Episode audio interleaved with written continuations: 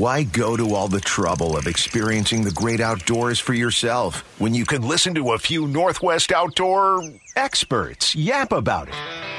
This is the Three Rivers Marine Outdoor Line with Tom Nelson and Joey Pyburn on Seattle Sports. The Outdoor Line is brought to you by Yamaha, Sportco Outdoor Emporium, Duckworth Boats, Roy Robinson RV, Kitsap Marina, Bob's Heating and Air Conditioning, Ray Marine, and Les Schwab Tires. Hello, good morning, and welcome to the Outdoor Line, streaming live on mynorthwest.com. Don't forget about the live video feed on 710sports.com, and of course, the venerable theoutdoorline.com with blogs and podcasts and just so very, very much more. Good morning, Joseph Pyburnicus. Good morning. I'm here. You are here. You're here. I wish I was somewhere else this morning. I love being here with you, but I wish I was on the Skagit this morning with our buddies, Josh Hopp and Ray Gombiski, just checking in. They just got shuttled, and they're about to set sail down the river. We have been teasing this fishery and pining for it. And it's finally here. Finally, it's not December 25th. It's March 25th, okay? So Christmas came to Skagit County anglers. The Sauk River is going to have drift boats going down it.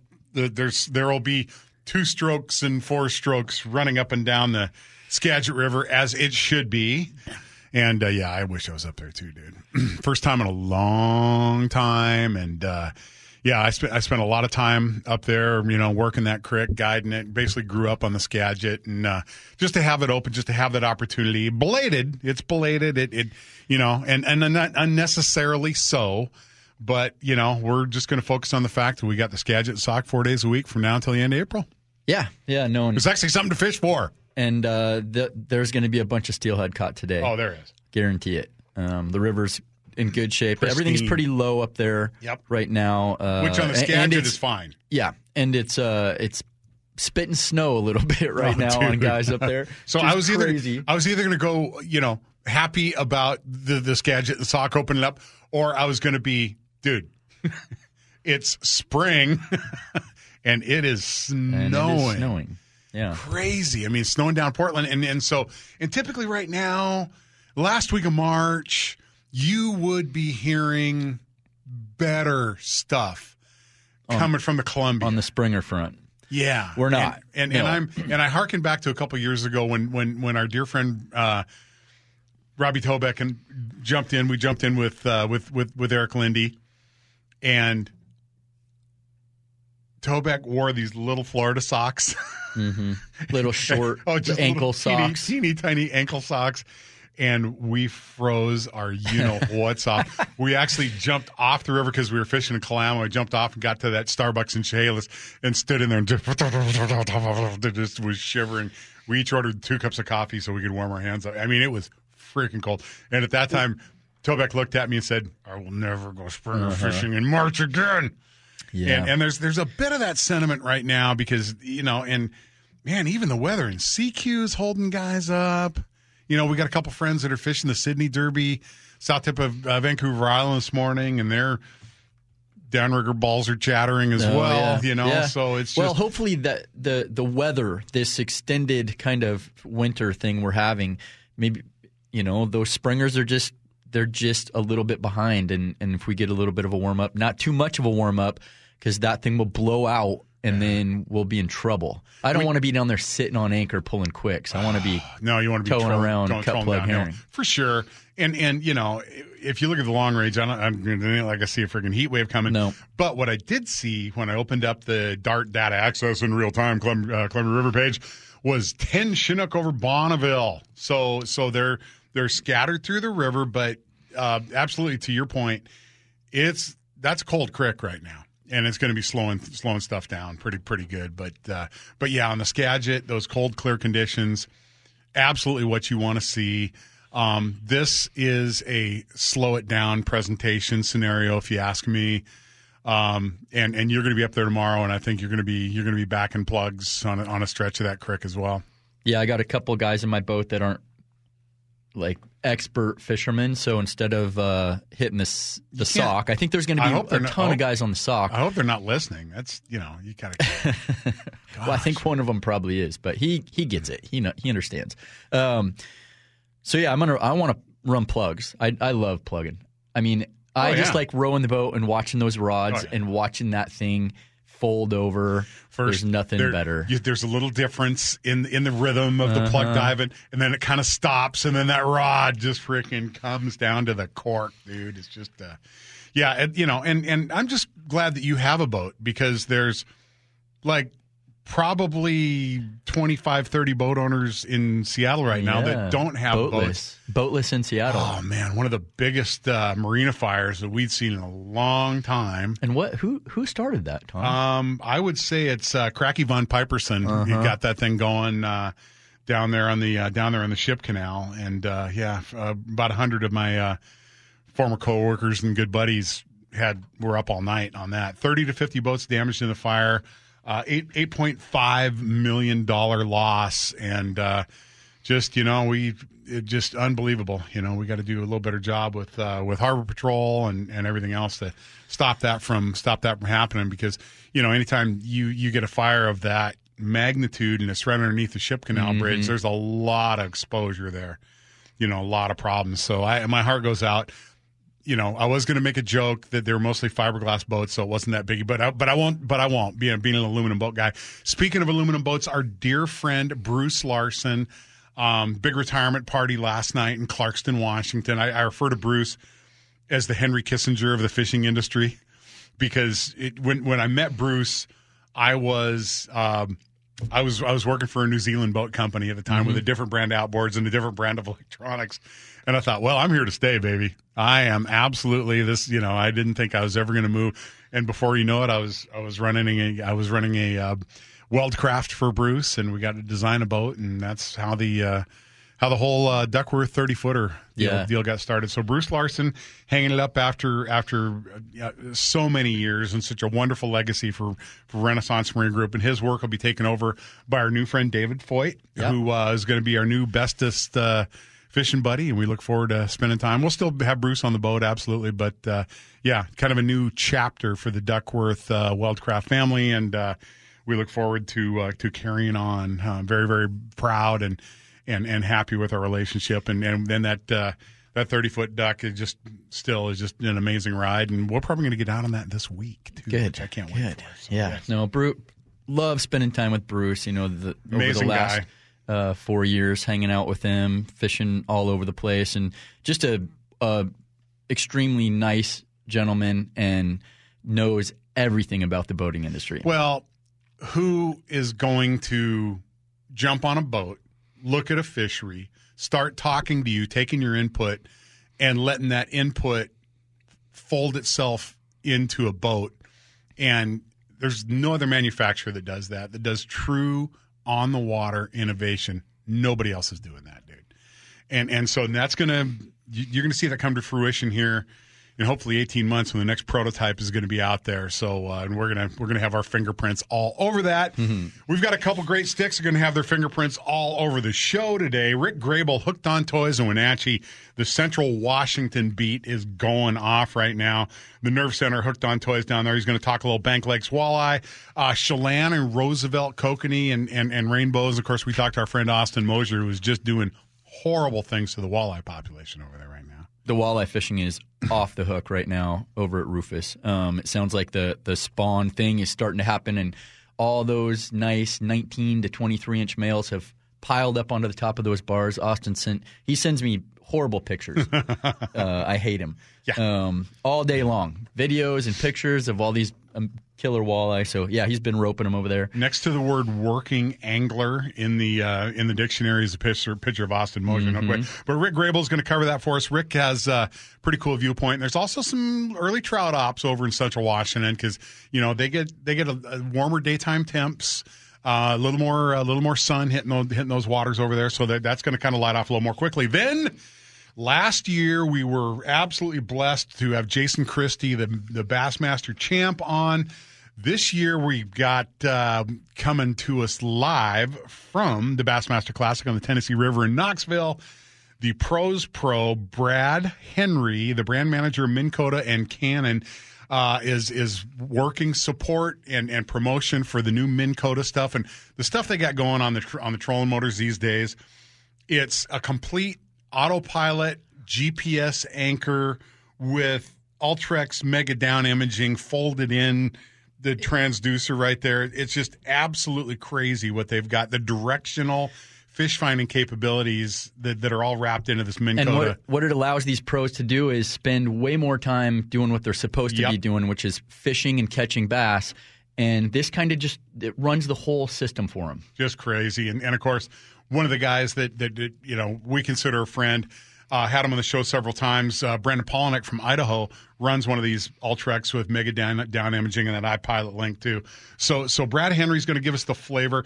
To anybody that's done a derby around here and had a couple hundred people in the room, there's over 100,000 crazy fans, anglers, fanatics in Knoxville, Tennessee right now, just for the Bassmaster Classic. And dude, it's like an NFL game down there. It's crazy. No, it's like two NFL games. You know, I mean, it's just insane. So the Bassmaster Classic just absolutely blasted off this morning. Brad Henry coming to us right straight from that event. And so, you know, with the Columbia Springer bite a little bit soft and the weather kind of hammering the whole CQ program, we had to call an audible. Yeah. Our good buddy Todd Daniels is going to check in from Tall Tales Guide Service. He's down on the Cowlitz where he's been living, putting a herd on the steelhead down there with about 60 or 70 of his closest friends, which I stopped into Three Rivers on the way home from the show last week, and they have Cowlitz live on the big screen right when you walk in. And I walked in and I looked up there, and at just one little view of the river, there were 11 sleds in one. Oh, yeah. I was like, oh, there's Todd. Yes. I was like, boy, that looks crowded. It is. Dude, who cares? But they're catching steelhead, man. The Cowlitz is heavy-duty industrial steelheading, and they're getting some nice-size hatchery fish down there. So Todd's going to paint the picture. And the cool thing about the Cowlitz is biggest Springer forecast we've seen, just shy of 10,000 Springers going to head for that creek. That's a lot. That is a lot of Springers coming to the Cowlitz. So Todd's going to run down that whole deal. Then if you don't know who Andy Walgamot is, he writes. He's the editor of Northwest Sportsman Magazine and just does a great job on his website, Northwest Sportsman Mag. Problem is, every now and then, some of his articles tick off one Joey Pyburn. What's Joey mad about? Give me 90 seconds. We're going to tell you right here in the Outdoor Line, Seattle Sports Station 710 and the Seattle Sports app. From the shining shores of Puget Sound to your radio, this is the Outdoor Line on Seattle Sports Station. 866-979-3776. That is the reverse chime hotline by Troy Wellcraft Duckworth. 866-979-3776 is also the text toy powered by Yamaha outboards, and guys are getting a little fired up this morning. So we had our dear friend, whose name just currently escapes me, from WDFW last week, Kelly Reardon. Kelly Reardon, thank you. I'm sorry, Kelly, if you're listening. And he previewed the WDFW's R3 program, which is recruit, retain, and reactivate. The R3 plan. Yeah, the R3 plan. And so, is, you know, that's what we're going to do. Which is wonderful because we want to see WDFW encouraging more participation in the outdoors. Then Joey opens up Andy Walgamot's latest blog and finds one of our commissioners thinks, not so much. Yeah, so, you know, a bunch of the commissioners right now, they're in front of a bunch of our state senators fielding questions. And when asked, Barbara Baker was asked by Senator Judy Warnick what she was doing to provide hunting and fishing opportunities as well as increase them. This is, quote, what Barbara Baker said. Right now we have so little truly wild areas left that we don't need to be recruiting or retaining anybody to go out there. Okay, so we had Kelly on last week. We're supposed to be recruiting, it's retention, and it's reactivation. But now one of our commissioners is saying, no, We don't want people out there. We want less people out because we don't have any wild places, Tom. So in the pantheon of stupid things that I've heard commissioners say, this may not be rise to the level of idiocy of a Fred Kuntz who ended up retiring, or but this is a horrible thing for a commissioner to say to the legislature. Well, and you and I were talking about it this morning, and I asked, how many days do you think Barbara Baker spends out there in some of the wild places we have here in Washington? I would love to take her and show her some places where I hike many miles into the mountains, and it's about as wild as you can get, and it's been the same since I was a kid. But these places have not changed. They're still there. But when you don't have a hunting license and you don't have a fishing license, and you don't go to the places that these animals force us to go to seek them, then you have no perspective, and stupid, ill-advised, narrow-minded, myopic stuff falls out of your mouth. Mm-hmm. And that's, you know, it's a ridiculous statement. Again, we mentioned last week that Washington has the most water in the state territory as any state in the union. We're almost 17% water, and nobody lives there. When's the last time she's been on that 17, 18% of the state? Sure. Let alone the 89 miracle miles between Marble Mount and Winthrop, right? Yeah. She should go check some of these spots out. Dude. And she'd realize we have wild places. Obviously, we have a large population here of folks in this state who get out and enjoy those areas. And the point, their job is to protect, conserve, and perpetuate us getting out there and doing this. This is just nonsense. I mean, we really shouldn't encourage people to get outside and do that. We don't have any wild places left. Yeah. So right now, win, place, and show. I think the stupidest thing ever said by a commissioner was Fred Kuntz when he wanted to lower the elk stuff. Then Lorna Smith takes the silver, and you know, for basically shouldn't even be on the commission because she's holding elected office, but. Congratulations, Barbara Baker. You got the bronze this morning of stupid stuff to say about not encouraging people to go get outside. For a commissioner to say that in front of the legislature, she needs reprogramming. She should contact the department and Kelly Reardon, tell them we got to scratch this whole R3 plan because it's.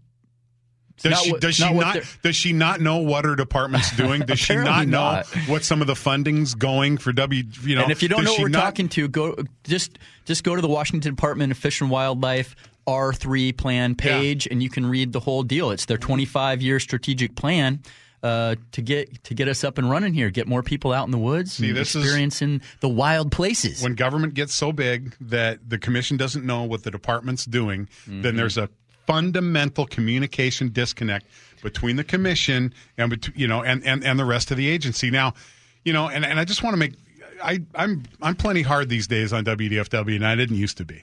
You know, I'm trained as a fisheries biologist. I at one time I planned on going to work for WDFW, and I saw the freaking horrible dysfunction rolling down the hill. So my issue really is with leadership. The enforcement guys, unfortunately, they're the ones that have to take the brunt of all this because they're the ones that do the most of the public interaction, right? And so the enforcement guys who I love, respect, admire, you know, take the brunt of all the stupid stuff that the commission does and says. But then when we have a Kelly Reardon, rank and file guy, passionate about his job, coming and talking about an R3 program, and the very next week, Barbara Baker says something that myopic and idiotic. It's really disheartening. Okay, enough of the rant. Let's go fishing. In fact, let's just go to Eastern Washington, right? Rick Graybill, Hooked on Toys, joining us next here in the Outdoor Line. Seattle Sports Station 710, Seattle Sports app. Welcome to the BOMAC Tech Line. BOMAC has all the gear for all your techniques, and SMI Shellfish gear is simply the best. BOMAC, we catch big fish. Welcome to the Tech Line, presented by BOMAC here in the Outdoor Line. We'll actually be joined by one Bob Buchanan at the North Sound Marine Expo at Harbor Marine 2 weeks from today.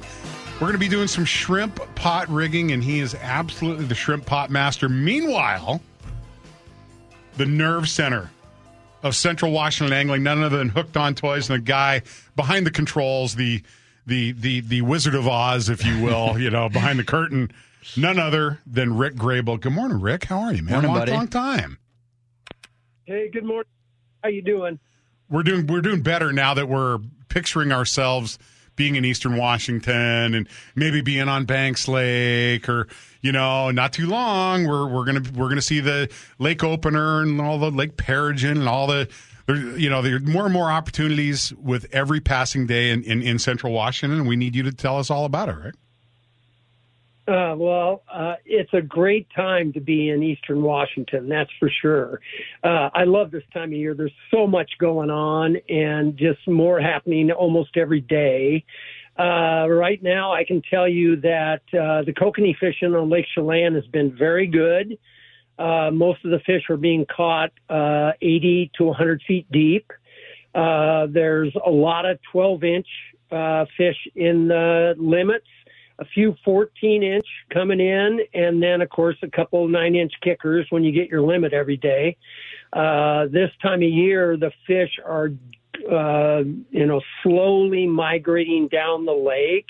And as the weather warms up, the fishing, the kokanee fishing will just get better and better. So that's a great option right now. The other thing that's got people's attention is Rufus Woods.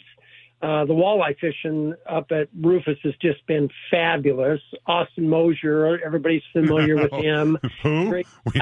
Never heard of the guy. Yeah. Great guy. Yeah, really knows his stuff. They're hammering the walleye. And then the triploid fishing's been very good, too. They recently released about 8,000 new fish into the system there. That were averaging around 2 pounds, which is bigger than the normal release. But there's still a lot, I mean a lot of 5 to 6 pound fish. And then occasionally they run into that, mid-teens fish. There's some beautiful fish being caught. We've seen them, we've caught them, and we've eaten them. We've eaten them. And I don't have a problem with any of those three activities, Rick Graybill.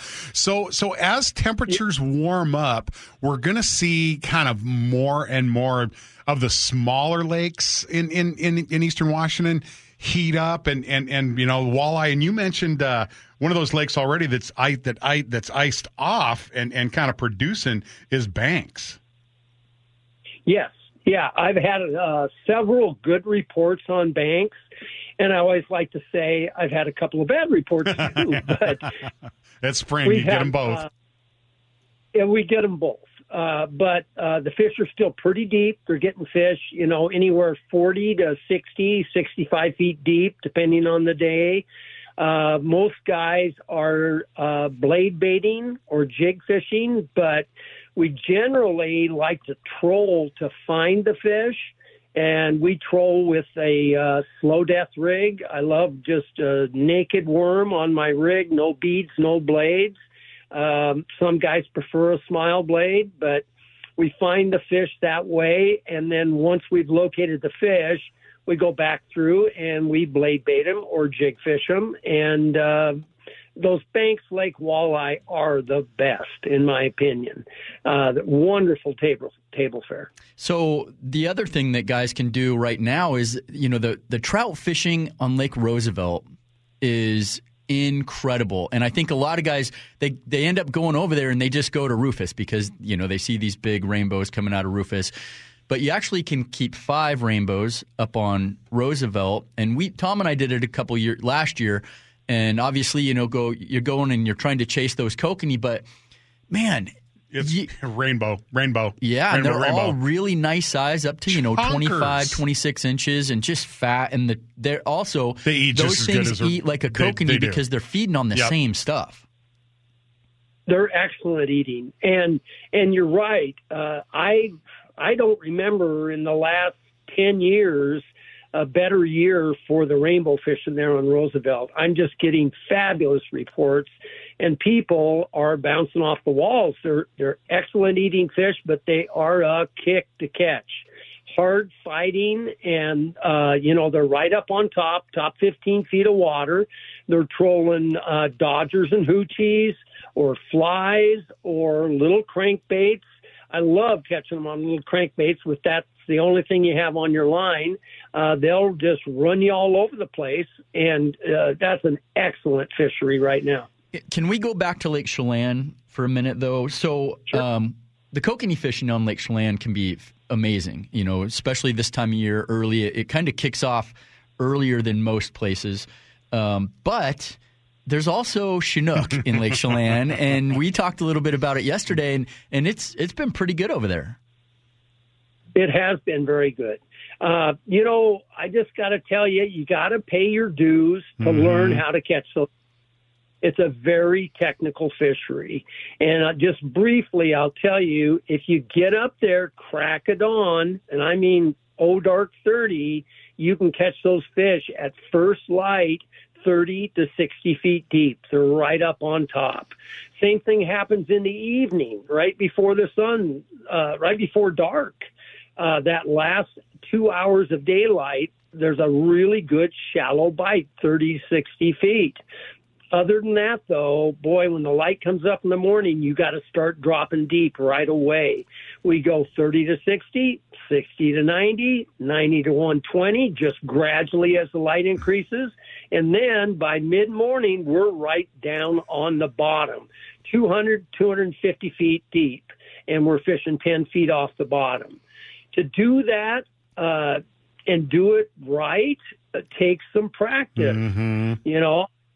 I suggest 15-pound rigger weights. People look at me like I'm crazy, but if you're trolling 1.9 to 2 miles an hour and you're fishing 225 feet deep, you can't stay down with anything other than a 15-pound weight. So, Rick, I got to stop you right now, okay? Because 15-pounder's amateur hour, dude. The first thing, I didn't even say hello to Joey this morning. I handed him a Glow 18 in the Starbucks parking lot, okay? So, I mean, seriously, we have two sizes of downrigger balls, okay? An 18 and an 18 chartreuse. That's it. I mean, it's so much about controlling that line angle, and anything less when, you know, here in Puget Sound, we substitute current for that extreme depth, right? But it's the same challenge. It's water friction. And the only way you're going to overcome that is putting more lead on. And dude, I got to send you a couple of these 18s, man. Our good buddy Zach from Tin Shed Marine makes these Glow 18s. And if you don't have them in your shop over there, I swear that these especially on a fishery like Lake Chelan, when you're fishing that deep, those glow 18s, they will you will catch more fish. Joey will send you a picture of his Starbucks parking lot downrigger ball this morning. As soon as we get done, I will. I would love to get my hands on a couple of those. Yeah, that would just make things so much simpler. And you're right. It's technical when you get that deep in Puget Sound and on Lake Chelan. So that just simplifies things if you can dial it in and without having to continually be searching and bumping on the bottom just to find out where you're at. We're talking with Rick Graybill, Hooked on Toys, and in Wenatchee, and of course. Yeah, there's a lot of different technical aspects to fish in Eastern Washington, and we're not done with them yet either. But Rick, let me ask you this: when you're fishing 250 feet deep, though, I doubt that you are fishing a reel full of monofilament. No, of course not. Okay. Yeah, you could. There's no way you wouldn't even know you're getting bit if you're running mono. I run 30-pound braid on my reels. And I run when I'm deep like that, I run a 60-foot, 15-pound fluorocarbon top shot on top of my braid. Bingo. What's your knot? How do you join the mono with the fluoro? Excuse me, the braid with the fluoro. Well, gosh, I wish I.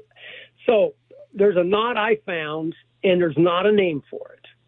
And my brother did a video of me tying that knot, and it's on YouTube. And if you search on YouTube, Dave Graybill, that's my brother, not to know. Okay. I just named your knot. It's Graybill's Grabber. It's an awesome knot. It's the most low-profile knot I've ever been able to find for a braid to fluorocarbon. Everybody is always tied a double uni, which is just like a huge bulky knot. Oh man, it's like a speed bump going through your guides. They're horrible. Yeah, and so all right, do me a favor when we get done, Rick, will you text me the link to that knot, because we're here. Here's the problem. We got a good buddy Kevin John. Up at Holiday Sports in Burlington, and I've given up. I take all my reels up to him, and they're full of braid, and he ties a 50-pound, 50-foot top shot of mono on the braid. But he does the FG knot with a Rizzuto or a Cazzo or mozzarella finish. I can't remember the freaking name of it, whatever. You know, but now the problem, and Joey and I were just commiserating about this, because it is such a complicated knot. It's not something that you can service or really tie in the boat. So I overcome that by having 24 reels on the boat, right? And then when I get half a dozen that I've blown up, I take them up to him and redo them. So the feeling I'm getting from you is this is probably low profile, but it's probably not all that difficult to tie in the boat? It's very easy. Oh, I got to know this. I got to see this. Yeah, the mechanics of it are pretty basic. And just after a few tries, you get it down very quickly. And I think it is just as low profile as this other knot you're talking about. Okay. Yeah, I want to see it. But that's what's keeping so many people from enjoying the effectiveness of merging these two line technologies together, Rick. You know, you got the advantage of no stretch and that big 250-foot shot of braid going down there. It's going to transmit every bit of information of everything that's laying its lips on your gear down there. Then you get the bigger size that fits and pinch releases of that fluorocarbon or monofilament at that point, and you get easier knot tying, and you get the transparency. But I think most importantly, you get the abrasion resistance, because you're fishing so close to the bottom that part of that top shot is going to get involved in the rocks at some point. It just can't help it. And so real quick, right. So I had to redo all my top shots for all my plug rods, all my steelhead rods yesterday, and I use the FG. Or have, and it's just a bugger to tie. It is. So I found a really easy knot. It's called the Alberto, and there's a bunch of videos on YouTube. Check that out too, because it's basically gives you the same knot you get with the FG. Is your braid basically wrapped around that mono, and it's so easy to tie. I redid all my top shots yesterday, and I was done in like 15 minutes. You mean I got to... Kevin John's out of a job? Yeah. No. Sorry, Kev. No. Sorry, dude. All right. I'm glad I got all my reels out of there before you. This knot I'm talking about is very similar to the Alberto. It's gotcha. Very, very similar. Interesting. It's just little different details that are different, but very easy to tie. And I'll try to get that link sent over to you. Yeah, no, I'm super interested to check it out. All right, before we let you go, next Saturday is April, and April to me screams trout, okay? So give us, I know there's some other kind of lower, smaller year-round lakes in eastern Washington, but give us a couple picks for those and give us a couple lakes to watch on opening day here in less than a month. Okay, well, first right now, both Quincy Lake and Burke Lake are open, and both ice is off of them. They open March 1st, and fishing has been very good on those. As far as the general opener, which is April 22nd, I think this year, the fourth Saturday in April, Wapato is always a favorite and should continue to be. And now since the state is putting Kokanee in there as well, it's drawn more people up there just to fish for the Kokanee, in addition to the beautiful Rainbow. So that's always a good bet. Then Jameson is an all-time favorite, grows some very nice big fish. Those would be my picks. He's Rick Graybill, author of The Graybill Grabber Top Shot Knot, and you're going to find him behind the counter at Hooked on Toys, the Angling Nerve Center of Central Washington. Rick, thank you very much for your time, buddy. We appreciate it. Don't be a stranger, and don't be least bit surprised we call on you again soon, buddy. It's always fun. Hey, anytime. I love it. All right, Ricky. Thanks, Rick. You take care, buddy. Have a good day. You bet. Thanks, guys. HookedOnToys.com is the website, and they've They cover fishing and hunting. They have done they got it all. Interesting job down there for sure. All right, coming up next, Raymarine Picks of the Week for the final time in March, but the first time this spring, right here on the Outdoor Line. Seattle Sports Station 710, Seattle Sports app. Welcome to the Outdoor Line Picks of the Week, presented by Raymarine Electronics. Don't just go fishing, go hunting underwater. Raymarine, simply superior. Equipment that matches your passion and adrenaline. Marine Electronics, we're offshore, inshore, nearshore, freshwater, great depths of our greater electronics. That's what you're going to find solutions for your deep issues at Raymarine, Raymarine.com. So this is a great time of year to blow the dust off your gear, too. You know, I mean, find an excuse to go out there and use your gear, whether it's, you know, running out to CQ, go find some bottom fish, run out to Area 4, you know, get the, maybe not Westport right now. That's the cool thing about the straits. You can hide from it a little bit. But yeah, Joey, we're this time next week, it's April, and we got a whole new set of opportunities, but we got an opportunity today. Oh, yeah, yeah. There's a bunch of stuff going on. I checked in with everybody we know in the fishing world yesterday, checked in with Three Rivers Marine, talked to Dak over there, and some Sammamish smallmouth are starting to kick off. Lake Washington, Kokanee are still, it's still really good fishing down there. That's a great fishery. You can take your salmon boat, go down there, run your downrigger gear, run your electronics. Like you said, blow the dust off your equipment. Do it, man. Catch some really nice Kokanee down there. Some of the stuff they're using, Schindler flies, godtooth spoons, the usual stuff, whatever flavor of shoe peg corn you want to whip up. And then, we got youth turkey coming up April 1st through the 7th, the general hunt April 15th through May 31st. So keep that in mind. Multi-season applications are available now through March 31st. So get those in. Checked in with the Westport guys. The fishing out there has been... It's been really good when they can get out, right? Obviously, those bottom fish haven't been pounded on for a long time, so the fishing is off the hook. If you want to book a trip, I talked to Mark Coleman yesterday from All Rivers. They got some spots available. You just got to kind of pick your weather window to get out there. Looking at Springers, checked in with Eric. I keep bothering Eric Lindy every week, just waiting for this good report. And like we mentioned earlier, just a little slow down there, but it's going to pop. All our buddies have moved their operations down there at this point. A lot of my buddies got their little fish camps that they're setting up down there. So we're going to start to see quite a few more reports coming from down there.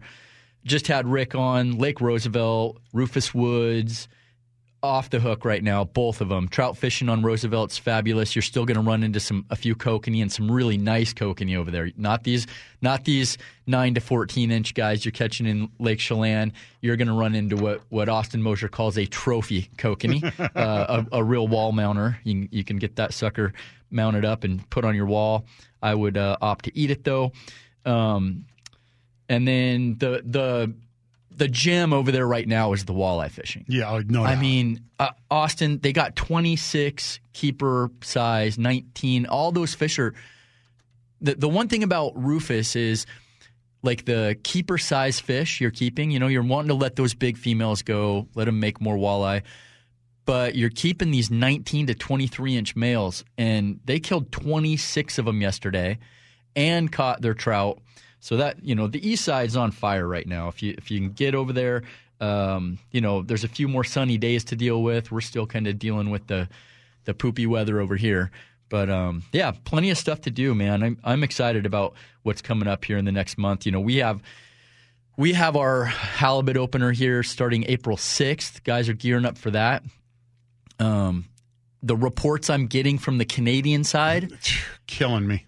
There's a lot of halibut out there. So fresh halibut. Yeah. Fresh halibut. Oh, my goodness. And I'm fired up for it, too. And I'd love to hear how the guys are doing in the freaking Sydney Derby this weekend. We're going to hear. Yeah, my Uncle Ron's up there. Cerdic's up there. So we'll be hearing how they're doing up there. It's going to take it usually takes a fish pushing around 20 pounds to win that derby. Oh, for sure. And it's sporty. And remember...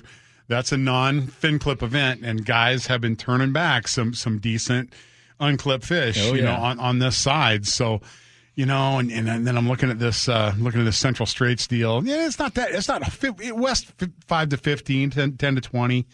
you know, the farther west you go, the worse the weather gets. And you know, you talked to Mark Coleman this week, and you know, bottom fishing is good out of Westport when you can get out.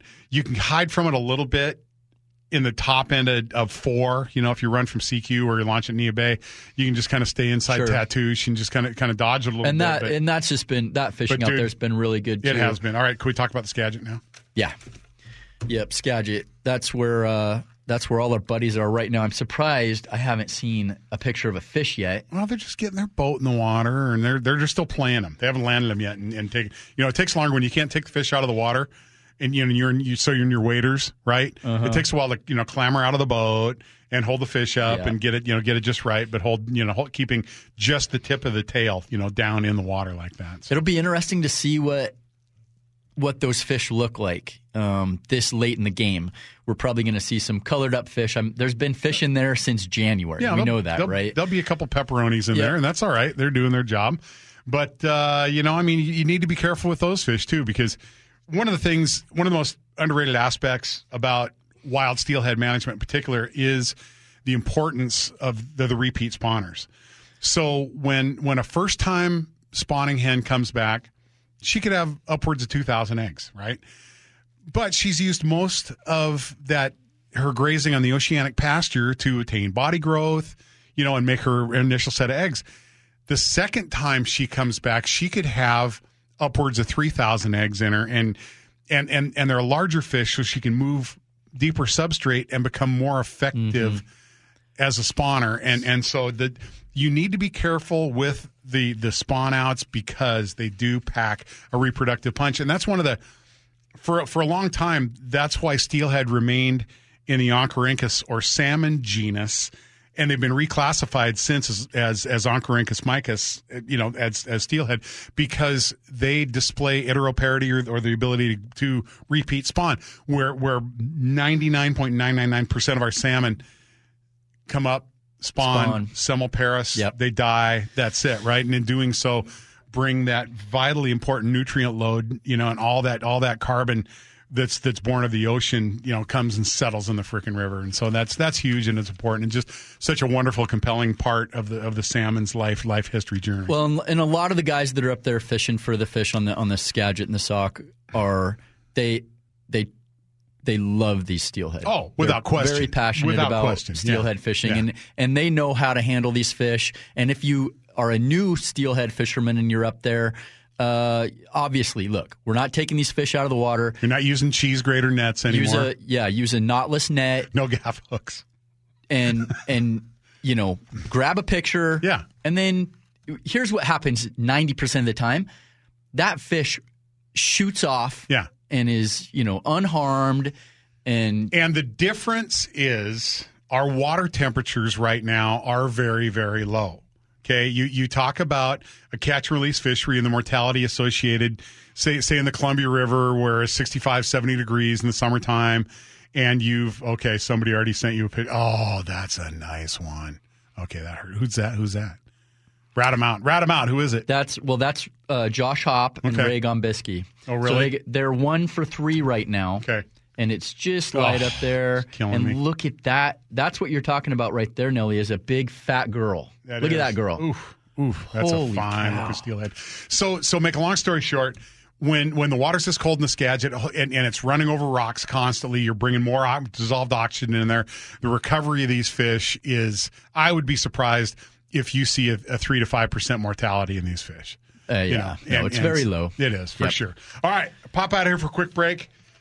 There's even a lower mortality with bass because they're absolutely bulletproof, okay? But then there's a lot of them being caught and will be released at the Bassmaster Classic of the Tennessee River in Knoxville, where our dear friend Brad Henry, the brand manager for Minn Kota and Cannon, I think he's a little busier on the Minn Kota side than he is on the Cannon downrigger side with those bass fishermen. Bob's Heating and Air Conditioning, Northwest Outdoor Port, of course, the Duckworth Weldcraft Wheelhouse. Todd River Dog Daniels coming at us from the Cowlitz River. Roy Robinson's really wearing a whole lot more. Full hour two. Coming right back at you on the Outdoor Line. Seattle Sports Station 710, Seattle Sports app.